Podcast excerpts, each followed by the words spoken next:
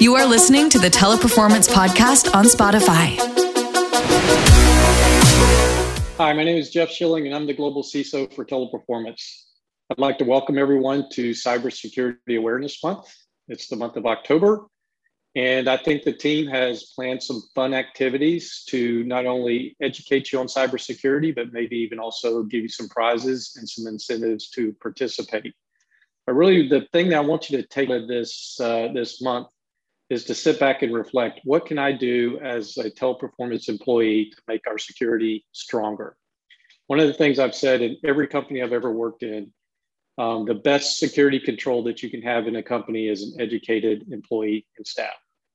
And I think that this cybersecurity month will give you those opportunities to learn more about cybersecurity while having a lot of fun and playing some games. So again, want to welcome you to our, our cybersecurity awareness month and hopefully you get a lot out of it and maybe some of you win some really cool prizes. Everybody enjoy.